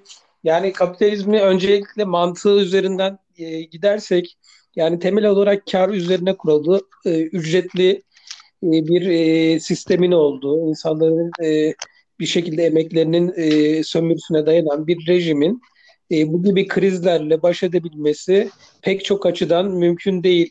E, e, bunun bir sebebi çünkü bu sistemin e, sürekli e, bir çark gibi düşünelim, dönen bir çark gibi düşünelim. Bu sürekli emek sömürüsüne dayanan bir rejim ve bu gibi salgın anlarında kitleleri kitlesel olarak bir şekilde bu salgından koruyabilmesi mümkün değil. Çünkü o çarkın sürekli devir daim etmesi gerekiyor. E, bu gibi salgınlar mesela turizm e, gelirlerinde büyük kayba yol açar. E, sanayide üretimi re, zaten resesyona gireceğinden de e, şey bahsetti Mikail. E, e, e, borsanın vesairenin çok fazla düşmesi, finans kapitalin büyük zararlara uğraması bunlar da elbette sürdürülebilir şeyler değil sistem açısından. E, ama geniş kitleler açısından da büyük bir krizle karşı karşıya olunduğu çok açık. Çünkü e, insanlar da bir şekilde karnlarını doyurmak, e, çoluklarına, çocuklarına bakmak durumundalar. Ailelerine e, bakmak durumundalar. O yüzden de e, salgına rağmen e, toplumsal hayatın içinde olmaları gerekiyor. Bir önemli bir başka kısmı da şu aslında bilim ve teknolojinin gelişimi açısından konuşursak mesela aşı geliştirilmesi, bu gibi salgınlarla mücadele edilmesi uzun yıllara yayılabilecek bir e, çalışmaya gerektiriyor ve çok da karlı değil açıkçası. Çünkü bu sistem kar üzerine dayandığı için e, çok fazla da bu Birisi alanlara yatırım yapmadığını görüyoruz. Pardon. E, ki, Viagra geliştirmek e, aşı geliştirmekten çok daha karlı olduğu için Viagra'ya yoğunlaşmış durumda şey endüstrisi, ilaç endüstrisi diye bir espri vardı. Evet yani ilaç endüstrisi açısından böyle bir durum söz konusu. Ee, çok doğru. Ee, Ebola için de bir ilaç yok, bir aşı yok şu anda. SARS için de yok ve bu salgınların gelmesinin sürpriz olmadığını, çok karşılaşılabilir bir şeyler olduğunu yeni yeni epidemiyologlarla yapılan röportajlardan e, falan e, okuyoruz, görüyoruz. Amerika'da mesela geçenlerde röportaj veren bir uzman yani geçen sene Trump yönetimi tarafından işte federal hükümet tarafından e, 20 milyon dolarlık işte projelerine salgın hastalıkları araştırdıkları projelerine bütçesinin kesildiğinden bahsediyor. Niye? Çünkü karlı gözükmüyor. Yani buradan çok bir şey çıkmaz diye amiyane tabirle e, böyle bakılıyor. Bu yüzden de e, çok insanlık için büyük e, krizlere yol açabilecek durumlar için e, kapitalizmin bir öngörüsü, bir perspektifi, insanların canını, malını koruyabilecek bir bakış açısı çok açık ki yok. Yani ben kabaca e, bunlar geliyor aklıma. Siz de yani şey, şöyle bir şey ekleyebilirim. Ha sen bir şey mi söyleyecektin Kamran? Ben şu şu uh, flatten the curve meselesine çok taktım kafayı. Ha, ha evet. En önemli meselelerden yani biri o. Evet yani şu anda aslında birçok Avrupa ülkesi e, karantina benzeri uygulama gerçekleştiriyor. İnsanları işte eve kapatıyor. Asıl mantık şu işte herkes bir anda hasta olmasın. Çünkü sağlık e, sisteminin işte bir şeysi var, threshold'u var. Buna bir şekilde o e, keskin eğri bir şekilde yayarak zaman içerisinde herkese sağlık götürme hedeflediğini söylüyor. Hani aslında bu Alman bir kanalda bir açıklama yapılmıştı. Ondan sonra bayağı bir viral oldu. Yani çok böyle reasonable duruyor açıkçası. Ama dikkat ettiyseniz o grafiklerde x ekseni yani e, zaman olduğu e, eksende herhangi bir e, noktalar belirtilmiyor. Kaç gün, kaç ay hiçbir şekilde belirtilmiyor. Kabaca elimizde bir eğri var. Haydi bunu düzleştirelim.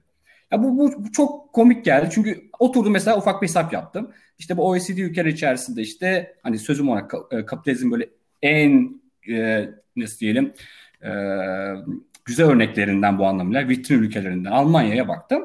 Mesela bin kişiye 8 nokta küsurluk bir yatak sayısı düşüyor. Hı hı. Tamam mı? Yani Almanya aşağı yukarı 80 milyonluk bir nüfus ve bu demek oluyor ki aşağı yukarı 640 bin tane yatak var. Fakat bu 640 bin yatağın hali hazırda zaten %80 dolu. dolu. Hadi diyelim bu virüs sebebiyle boşaltmalar sağlandı ve %50'ye indirebildiler. Yani 320 bin yatak var. Şimdi bu durumda şöyle bir şey var. Ee,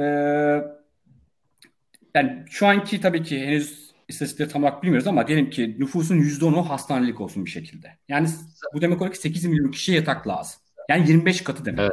Ve bir hasta aşağı yukarı 10 gün hastanede kalsa 250 günlük bir süre tekabül eder. 250. Ben geçtim buraya şeyi saymıyorum bile işte hangi e, yatağın, işte hangi hastanenin işte solunum cihazları var. Onları bile geçtim artık. Yani çok kabaca bir hesap yapıyorsun ve 250 gün demek. Ve bu bahsettiğim gibi işte kapitalizm bütün ülkelerinden bahsediyoruz. Bu ABD'ye gittiğiniz zaman bu süre bin güne kadar çıkabiliyor. Hmm. Yani bin yani bin gün mü bekleteceksiniz siz insanlar? Yani bu tamamıyla biraz hani illüzyon olduğunu söylemek. Dolayısıyla hakikaten çözüm üretemez. Dolayısıyla buradaki sorun şu. Hakikaten ne yapacak bu insanlar? Yani ne olacak o zaman? Yani 3 ay ya da 6 ay karantina mı yapacak? Evet mümkün değil. Yani bunu yapamaz. Zaten yani hani ölün diyor dünya burjuvası. Ölün diyor. Yani dediği bu.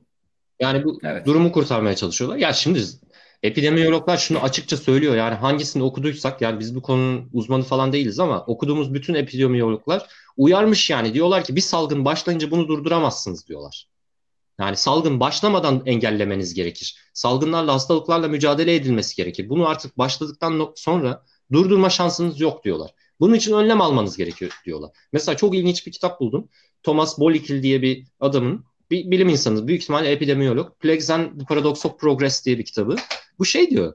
Yani adam diyor ki yani insanlık salgınlardan kurtulmuş gibi görünebilir. Hani böyle bir durum varmış gibi görünebilir ama aslında çok ciddi bir risk altındayız. Yeniden daha tehlikeli salgınların çıkması için koşullar oluşmuş durumda ve bu lakaytlik yani biz salgınlardan kurtulduk artık canım. Artık böyle tehlikeler yok. Artık sıtma yok. Artık işte bunlar e, verem artık bir insanlık sağlığını tehdit oluşturmuyor falan gibi şeyler. Böyle bir ilizyonlar yani bilim dışı ilizyonlar çok tehlikeli diyor. Bunu 2018'de demiş tamam mı? yani iki yıl önce adam bunu demiş. Onu da şöyle söylüyor. Yani diyor ki insanlığın çoğu artık şehirlerde.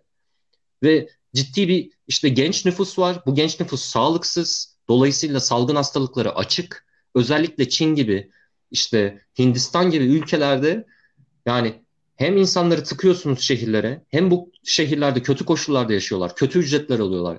Belirsizlik içerisindeler. Doğru düzgün altyapı yatırımları yapmıyorsunuz. Çünkü karlılık oranınız düşük. Dolayısıyla yatırımdan kaçıyor sermaye. Sermaye finansallaşıyor. Bugünkü resesyon krizi de aslında bununla ilgili dolayısıyla. Çünkü yaşadığımız resesyon aslında bir kar, karlılık krizinden kaynaklanıyor. Yani sermaye yatırım yapmıyor çünkü her şey çok karsız. Anlatabiliyor muyum? Petrol fiyatlarına bakın 23 doları falan görmüştü en son. Yani 30 doların altında ne zaman indi hatırlamıyorum ben ama yani ciddi skandal bir olay bu. Ve böyle koşullarda milyonlarca insan bu şekilde yaşıyorsa siz aslında yepyeni salgınlara ve çok daha ölümcül olabilecek salgınlara yol açıyorsunuz demektir diyor adam. Yani bunu bu bilim insanı iki yıl önce demiş.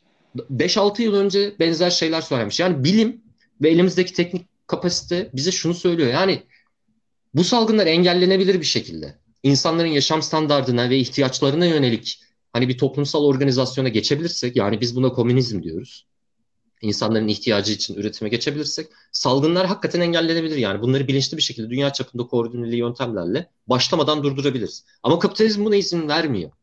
Yani bunu net bir şekilde anlamak lazım. Yani mesela buradan mesela şeye gelirsek eğer solun tepkilerine gelirsek solda da iki tür şey görüyoruz. Yani bir tanesi örneğin tamamen durumu reddetmek, inkar etmek çılgınca bir şekilde. İşte kö- köz mesela bunlardan biri değil mi? Hani köz diye bir grup var. İşte ve bunlar salgının ciddiyetini inkar ediyorlar tamamen. Ve sorumsuzca insanları kitle eylemlerine çağırıyorlar. Kendi organize ettikleri ya da işte Nevroz'a falan çağırdılar örneğin. Yani insanları sorumsuz, tamamen sorumsuzca, inkarcı bir şekilde böyle bir araya gelin. Ne olacak? Bu yalan. İşte böyle bilim dışı bir yere savrulmuş durumda. Bir taraf böyle. Hı-hı. Bir başka tarafa baktığımızda tamamen böyle e, burjuvaziden aman dilenen bir kesim var.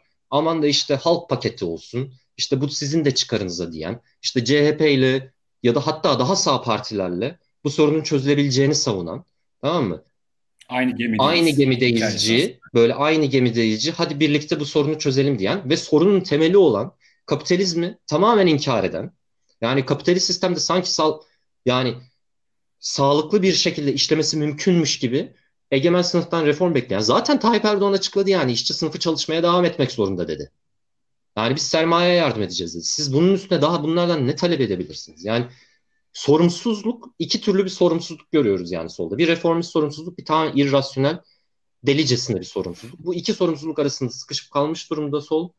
Ve yani e, çözüm sadece bizim görebildiğimiz, yani benim görebildiğim kadarıyla büyük ihtimal bu konuda hemfikir olacağız da yani proletaryanın iktidarı alması ve bu kapitalist Oraya geleceğiz Pardon. Evet. sıçradım, sıçradım. Tam, tam bu noktada aslında şunu sormak lazım. Ee, bu bahsettiğin iki farklı yaklaşımdan sonra bu e, bir taraftan da şöyle bir tartışma da var. İşte korona kapitalizme bir darbe mi? Hmm. Hani pozitif anlamda. Bir de pozitifler Özellikle var. sizin- Evet. Evet, Zizek'in yazısı vardı e, bunun üzerine. Yani bu yani bir, bir taraftan da şey soruyorlar işte acaba hani bu salgından sonra acaba işte ne bileyim hükümetler, devletler daha fazla sağlık e, yönünde daha fazla bütçe ayırırlar mı? Bilime daha fazla bütçe ayırırlar mı? Gibi naif, ne bileyim safça tartışmalar dönüyor. Ya da en azından ne bileyim Keynesyenvari bir tekrar modele geçilebileceğim işte ne bileyim sağlık sektörünün daha ne bileyim ücretsiz hale getirilebileceği, kamulaştırmaların yapılabileceği gibi sorular var. Ya bu sorular da çok komik. Yani korona kapitalizme darbe mi? Hem evet hem hayır. Yani şunu vurmak lazım. Yani hayır çünkü bir kere hani Zizek'in dillendirdiğine aksine yani bu bu durum çok böyle posadist bir argüman aslında. Kesinlikle. Yani şu şöyle bir gerçek var yani işçi sınıfın kurtuluşu ancak kendi eseri olacaktır. Bu çok basit bir şey. Ve şunu da buradan şunu çıkartamayız yani. E, Aslında senin de bahsettiğin gibi yüzünün bir yani geçen yüzün başında İspanyol gribi vardı. Yani 40 milyon, en az 40 milyon, bazılarına göre 200 milyon insanın ölümünden bahsediyoruz. Böylesi bir dönemde bile kapitalizm tekrar kendini kurtarabildi. Bu nasıl kurtardı? Bütün faturayı işçi sınıfına yükleyerek. Nasıl geçirdi bu süreci? Büyük depresyon vardı, Great Depression vardı. Ardından İkinci Dünya Savaşı başladı. Yani aslında bu anlamıyla bu korona hani kapitalizmi sarsacak bu anlamda bir şey olmaya, olmak zorunda değil. Faturayı bize kestikleri sürece gayet kapitalizm bu krizi de aşabilir bir sonraki krizine kadar. Ama öte yandan tabii ki bu e, kapitalizme darbe şu anlamıyla darbe. Yani bu fırsatta aslında biz şunu tartışıyoruz. Şu anki yaptığımız programda olduğu gibi. Yani kapitalizmler tarihsel misyonu tamamladığını, artık insanlık için yıkımdan başka bir şey getiremeyeceği açısından bunu tartışıyoruz. Bu tartışma aslında bir hani artık komünizmin hani bir ütopyadan, bir hayalden ziyade tamamıyla insanlık için bir maddi zorunluluk gerçeğini tartışma fırsatı vermesi açısından da bir darbe tabii ki. Evet. Yani bu şu çelişkiyi net bir şekilde gösterdi yani bu salgın. Yani biz kapitalizmi yıkmadığımız sürece bu sistem bizi öldürmeye devam edecek. Yani bundan ve bu çok net bir şekilde anlaşılması lazım. Yani bunun her yönüyle öldürmeye devam edecek. Yani bugün salgın oldu. Ama bakın Afrika'da 70 yıldır görülmemiş yani 70 yıldan önce de büyük ihtimalle Afrika'da yani bir ciddi bilimsel belki şeyler olmamış olabilir yani. Hani 70 yıl çok önemli bir sayı o yüzden. 70 yıldan beri önemli bir dönem diyelim zaman aralığı. 70 yıldan beri görülmemiş bir çekirge salgını başladı. İnanılmaz yani. Hani çekirge salgını biz kutsal kitaplardan şundan bundan hani değil mi? Gündelik hayatta duyabileceğimiz şeyler bunlar. Çekirge salgını başlamış. Bu çekirge salgını Arabistan'a sıçradı. Buradan Hindistan'a sıçrıyor. 70 yıldır görülmemiş tarım arazilerine ciddi bir zarar verecek. Bundan salgından bahsediyoruz ya. Yani dünya nüfusunun çoğunun yaşadığı Asya ve Afrika kıtalarında çoğunluğunun yaşadığı bir kıt, şey salgın diyorum. Kıtlıktan bahsediyoruz. Kıtlık, kıtlıktan bahsediyorum. Yani kıtlık salgın. Evet. Böyle bir durumda yaşıyoruz. Yani bir tarafından tutsan öbür tarafı devriliyor yani. Böyle bir durum. Evet. Yani dolayısıyla bunun Hı. Ya şöyle bir felaket de var. Ee, geçen gün bir yazıda gördüm o da. Ee, buzullar eriyor mesela. Ya milyonlarca yıldır e, şey yapmayan virüsler mesela açığa çıkması gibi bir durum söz konusu. E, şeyden dolayı işte bu ekolojik e, ısınmadan dolayı, e, çevresel ısınmadan dolayı mesela yıllardır e, cansız bir şekilde e, buzların altında bulunan virüsler, bakteriler yeniden e, hayatın içine giriyor. Öyle şeyler de var. Ya ekolojik kriz e, çok felaket bir şekilde yani kapitalizmin evet, yani kriziyle bütünleşiyor gibi gözüküyor. Yani hatırlatalım. Feodalizmin krizi de benzer bir şekilde gelişmişti. Yani önce bir ekolojik kriz bu tetiklemişti e, patojenlerin ortaya çıkmasını. Ama patojenler bir kez ortaya çıktıktan sonra salgınların gelişmesine elverişli bir toplumsal e, ortam buldular. Ve yani bu ciddi bir şekilde insanlığı etkiledi yani. Milyonlarca insan öldü. Zaten daha sonra bu veba mikropları Amerika'da Amerika'da da yayıldı. Hani Avrupalıların gitmesiyle. Orada da milyonlar oraya gelemedik yani bütün salgın tarihini tabii ki anlatmamız mümkün değil ama oraya da yayıldı. Yani şimdi kapitalizmde bunu hızlı çekim görüyoruz. Yani insanlığın yüzlerce yıl yavaş yavaş yaşadığı ve yavaş yavaş adapte olduğu e, bu tip hastalıkları kapitalizm bir anda patlatıyor mesela. bütün dünyayı anlatabiliyor muyum? AIDS'i de düşünelim ya AIDS de e, tam da işte epidemiyologların bazı epidemiyologların artık insanlık hastalıkları bulaşıcı hastalıkları aştı dediği noktada 1980'de patlayıverdi ve milyonlarca insan öldü. Ama onu işte şey diye açıkladılar. Bu canım zaten ahlaksızların hastalığı falan dediler. Hiç alakası yok halbuki. Öyle değil mi? Yani onu bu şekilde açıklayarak kurtarmaya çalıştılar. Öbürüne üçüncü dünyanın hastalığı evet. diyorlar. Bilmem ne. Peki bu ne o zaman? Bu ne yani? Öyle değil mi şimdi yaşadığımız? Demek ki yani sistemik bir sorun evet. var. Yani bu da Çinli hastalığı diye atlatmaya çalışıyorlar. Yani tamamen irrasyonelleşti ama bilim bize bunun böyle olmadığını gösteriyor. Yani dolayısıyla şu reformist sol, solun da hani en az Zizekçi böyle pozitivist ya da közcü, irrasyonelist, sorumsuz eğilimler gibi bunların da çok tehlikeli olduğunu göstermek zorundayız. Çünkü bunlar şey ilizyonu yaratıyor. Yani sanki bu salgınlarla kapitalizm altında baş edebilirmişiz gibi. Yani evet. buna uyanmamız bir şekilde. İşçi sınıfı buna uyanırsa o zaman bundan sonraki salgınları engelleyebilir en azından. Bundan sonraki krizleri engelleyebilir. Ne kadar çabuk işçi sınıfı kapitalist burjuva sınıfını alt ederse o kadar çabuk yani bu, bu işi insanlığı hani kapitalizm belasından, salgın, açlık, sefalet üreten bu beladan kurtarırız. Yani başka yol görebildiğimiz kadarıyla bu örnekte en azından yok. Yani zaten e, durum şöyle bir şey. Yani bu salgını, pandemiyi atlatsak bile muhtemelen bunun bir ağır, çok ağır bir ekonomik faturası olacaktır bize. Yani bu süreçte o zaman şunu sormak lazım gerçekten. Yani ne yapmalıyız arkadaşlar? Yani ne yapılmalı? Biz politik olarak mı ne yapmalıyız yoksa işçi sınıfı mı ne yapmalı ya da ne yapabilir? İşçi sınıfı ne yapmalı? Bizler ne yapabiliriz? Hmm. İkili yani, bir soru. Evet ikili bir soru. Sen ne düşünüyorsun? Sen soruyu ortaya attın. İstersen bu sefer sen başla. Can senin söylemek istediğin bir şey var mı öncelikle? Yani genel olarak hani bu e, en azından süreci atlatmanın en e, kolay yolu çünkü ciddi bir kriz bizi bekliyor. İşte hastanelerde büyük yoğunluk olacağı çok açık. E, sağlık çalışanlarının da bu e, hastalığın bulaşacağı ve e, ciddi bir sistemik kriz olacağı çok açık gözüküyor.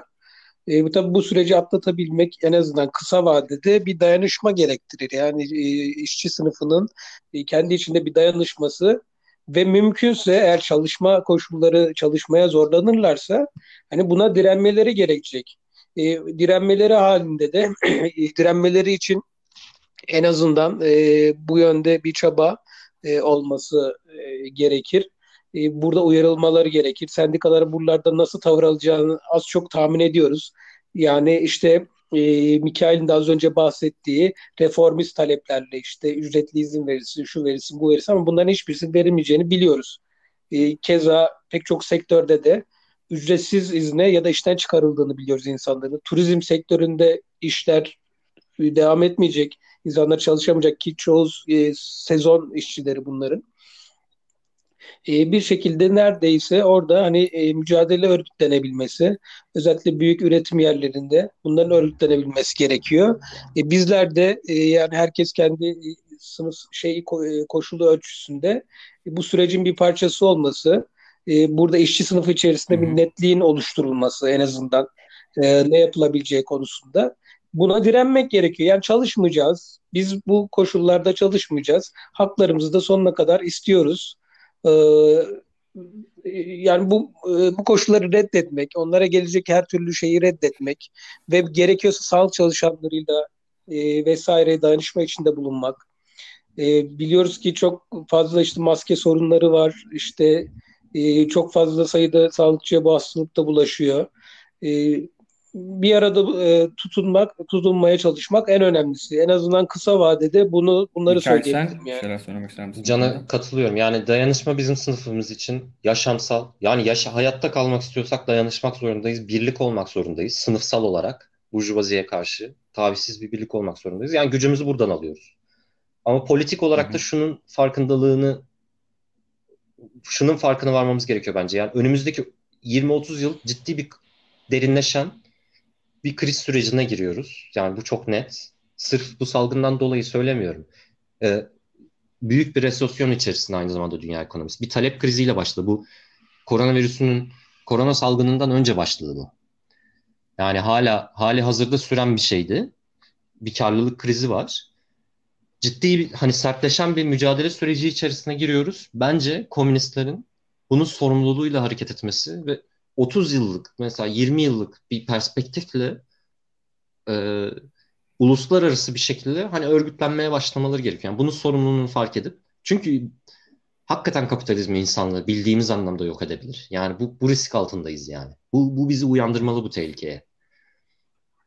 Yani dolayısıyla önümüzdeki süreçte işte ne diyeyim bu senin bahsettiğin hani posadist çizgi, sorumsuz çizgi vesaire bu tip bu tip politik perspektifler hani kendilerine yer alan açmaya çalışacaklar. Bunların eleştirisini komünistler dünya çapında geliştirmek zorunda radikal bir eleştirisini işçi sınıfı içerisinde. Bu böyle bir politik sorumluluk düşüyor gibi geliyor bana biraz.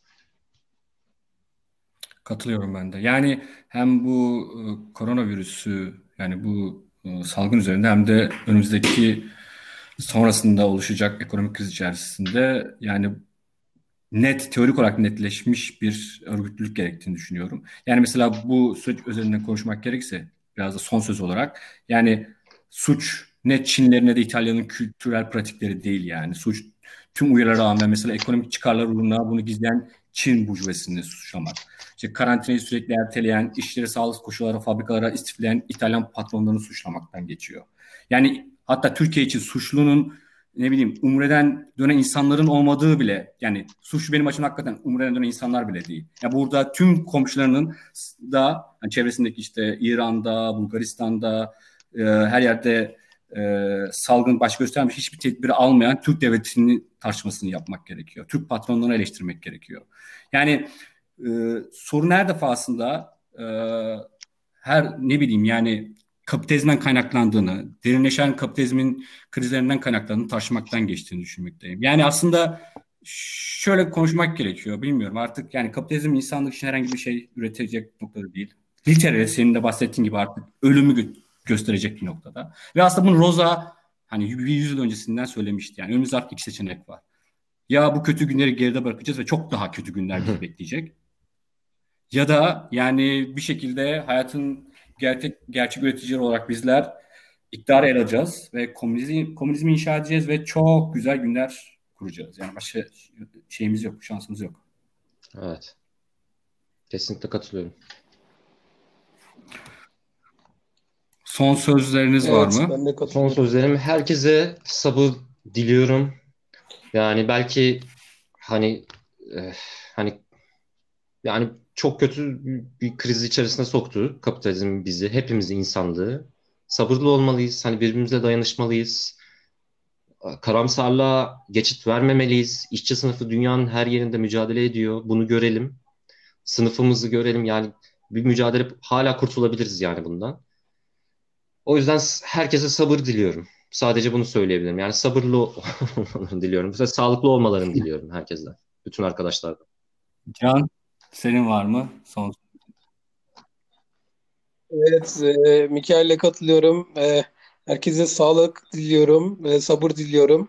E, bugünlerde geçecektir. E, mümkün olduğunca kendimizi, ben çevremizi korumaya çalışalım. Aynı şeyleri diliyorum. Sık sık ellerimizi yıkayalım, kolonya kullanalım ve mümkünse de kapitalizmi İktidarı alalım. Yani. Üç, evet. iktidarı alalım. Bu kadar tarif. Yıkamak, kolonya ve iktidar. İyi, iyi günler zaman... diliyoruz herkese. Teşekkürler bizi dinlediğiniz için. Eleştirilerinizi her zaman açığız. Tekrar söylüyoruz. Önerilerinize de. Bir sonraki programda görüşmek dileğiyle. Sağlıklı, Sağlıklı kalın.